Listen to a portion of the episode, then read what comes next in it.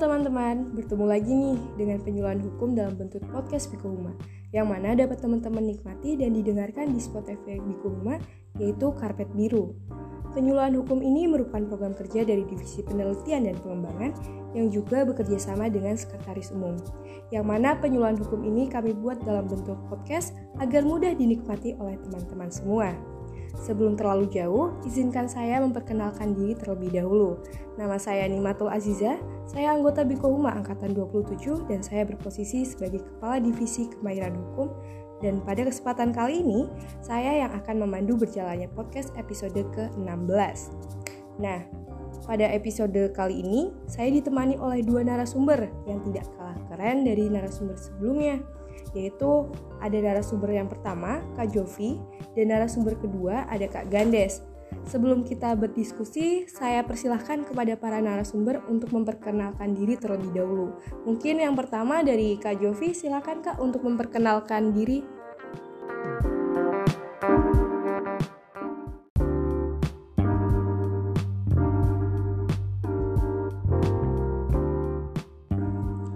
Halo semuanya, perkenalkan nama aku Jovi Alba Arkan. Di sini aku sebagai anggota Bikohma angkatan ke-27.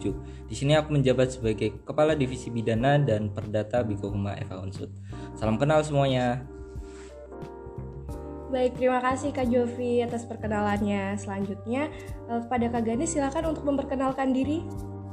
Halo teman-teman semuanya, perkenalkan nama aku Ganda Saraswati.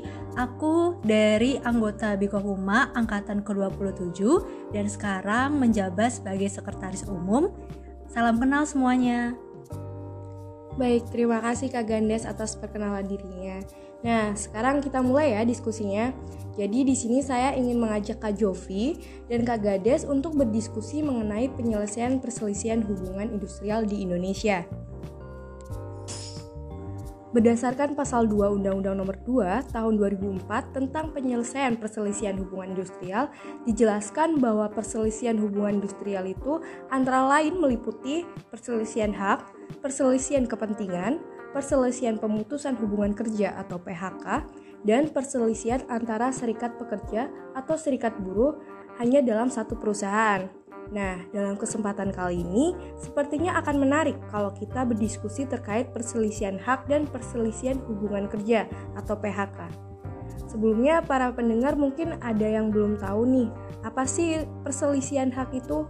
Jadi, perselisihan hak adalah perselisihan yang timbul karena tidak dipenuhinya hak akibat adanya perbedaan pelaksanaan atau penafsiran terhadap ketentuan peraturan perundang-undangan perjanjian kerja, peraturan perusahaan, atau perjanjian kerja bersama sesuai dengan pasal 1 angka 2 Undang-Undang PPHI. Nah, yang ingin saya tanyakan kepada narasumber yang pertama yaitu Kak Jovi, bisa tolong jelaskan Kak apabila terjadi perselisihan hak dalam hubungan industrial itu, maka tindakan hukum apa saja Kak yang dapat kita lakukan?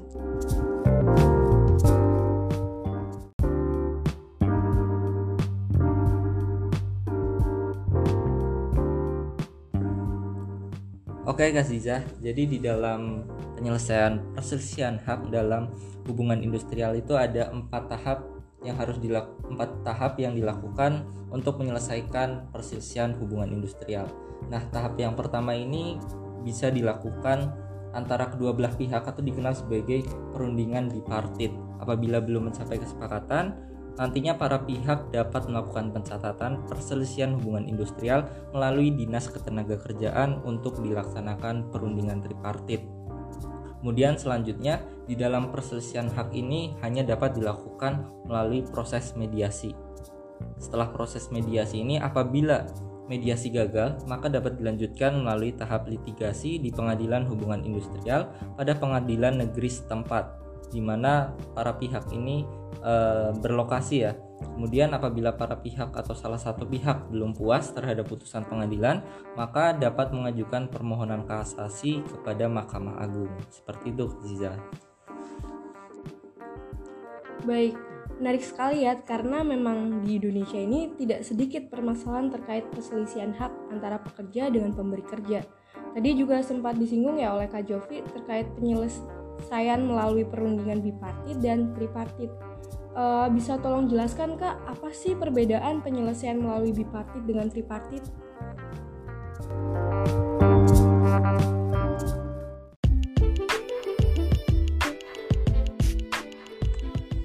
Oke, bipartit itu tahap pertama ya yang dilakukan oleh para pihak yang bersengketa.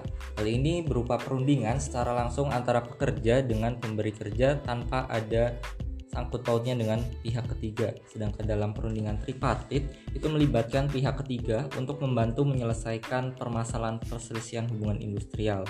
Dalam penyelesaiannya, para pihak nanti dapat melakukan penyelesaian melalui mediasi, konsiliasi, atau arbitrase. Namun, dalam perselisihan hak hanya dapat dilakukan melalui mediasi saja. Baik Kak Jovi, terima kasih atas penjelasannya.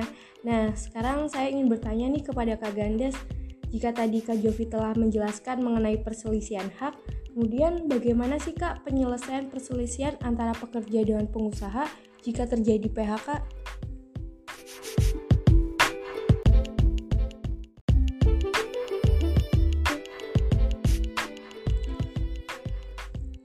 Baik Kak Aziza, sebelumnya saya izin sedikit menjelaskan terkait PHK.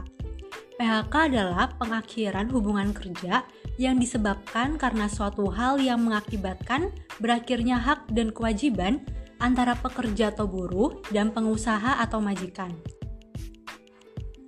Umumnya, PHK terjadi karena pengusaha yang tidak mampu untuk membayar upah atau gaji karyawannya dikarenakan bangkrut atau kualitas kinerja dari pekerja yang menurun.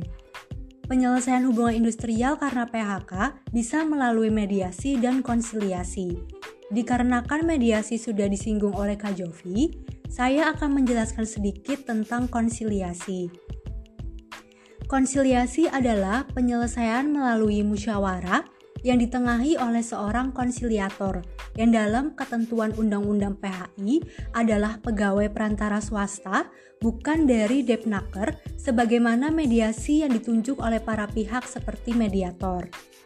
Konsiliator berusaha menamaikan para pihak agar tercipta kesepakatan antar keduanya. Bila tidak dicapai kesepakatan, konsiliator juga mengeluarkan produk berupa anjuran. Nah, apabila anjuran yang diberikan oleh mediator dan konsiliator tidak diterima oleh kedua belah pihak, maka penyelesaian sengketa dapat diselesaikan melalui pengadilan hubungan industrial. Baik, terima kasih Kak Gandes atas penjelasannya. Izin bertanya lagi nih Kak Gandes, untuk pertanyaan terakhir ya Kak, uh, apa saja sih Kak cara untuk membangun hubungan industrial yang baik dan harmonis antara pengusaha dan pekerja? Sehingga meminimalisir terjadinya permasalahan hubungan industrial seperti yang sudah dijelaskan tadi.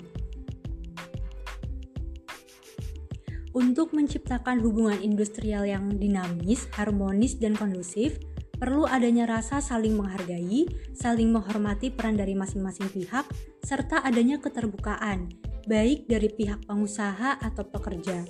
Selain itu, pemberian fasilitas juga penting bagi karyawan Fasilitas yang saya maksud di sini bukan seperti sarana dan prasarana yang menunjang pekerjaan di kantor saja, tapi bisa dengan memberikan bonus atau kenaikan gaji bagi karyawan yang memiliki kinerja yang bagus.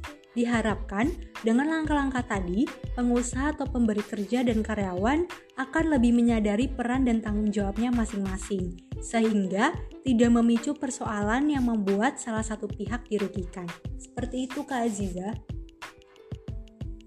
Baik, terima kasih Kak Gandes dan Kak Jovi atas penjelasannya. Seru sekali ya, dan terima kasih juga sudah menyempatkan waktunya untuk menjadi narasumber pada podcast episode kali ini. Nah, semoga kita semua selalu diberikan kesehatan dan bahagia selalu ya.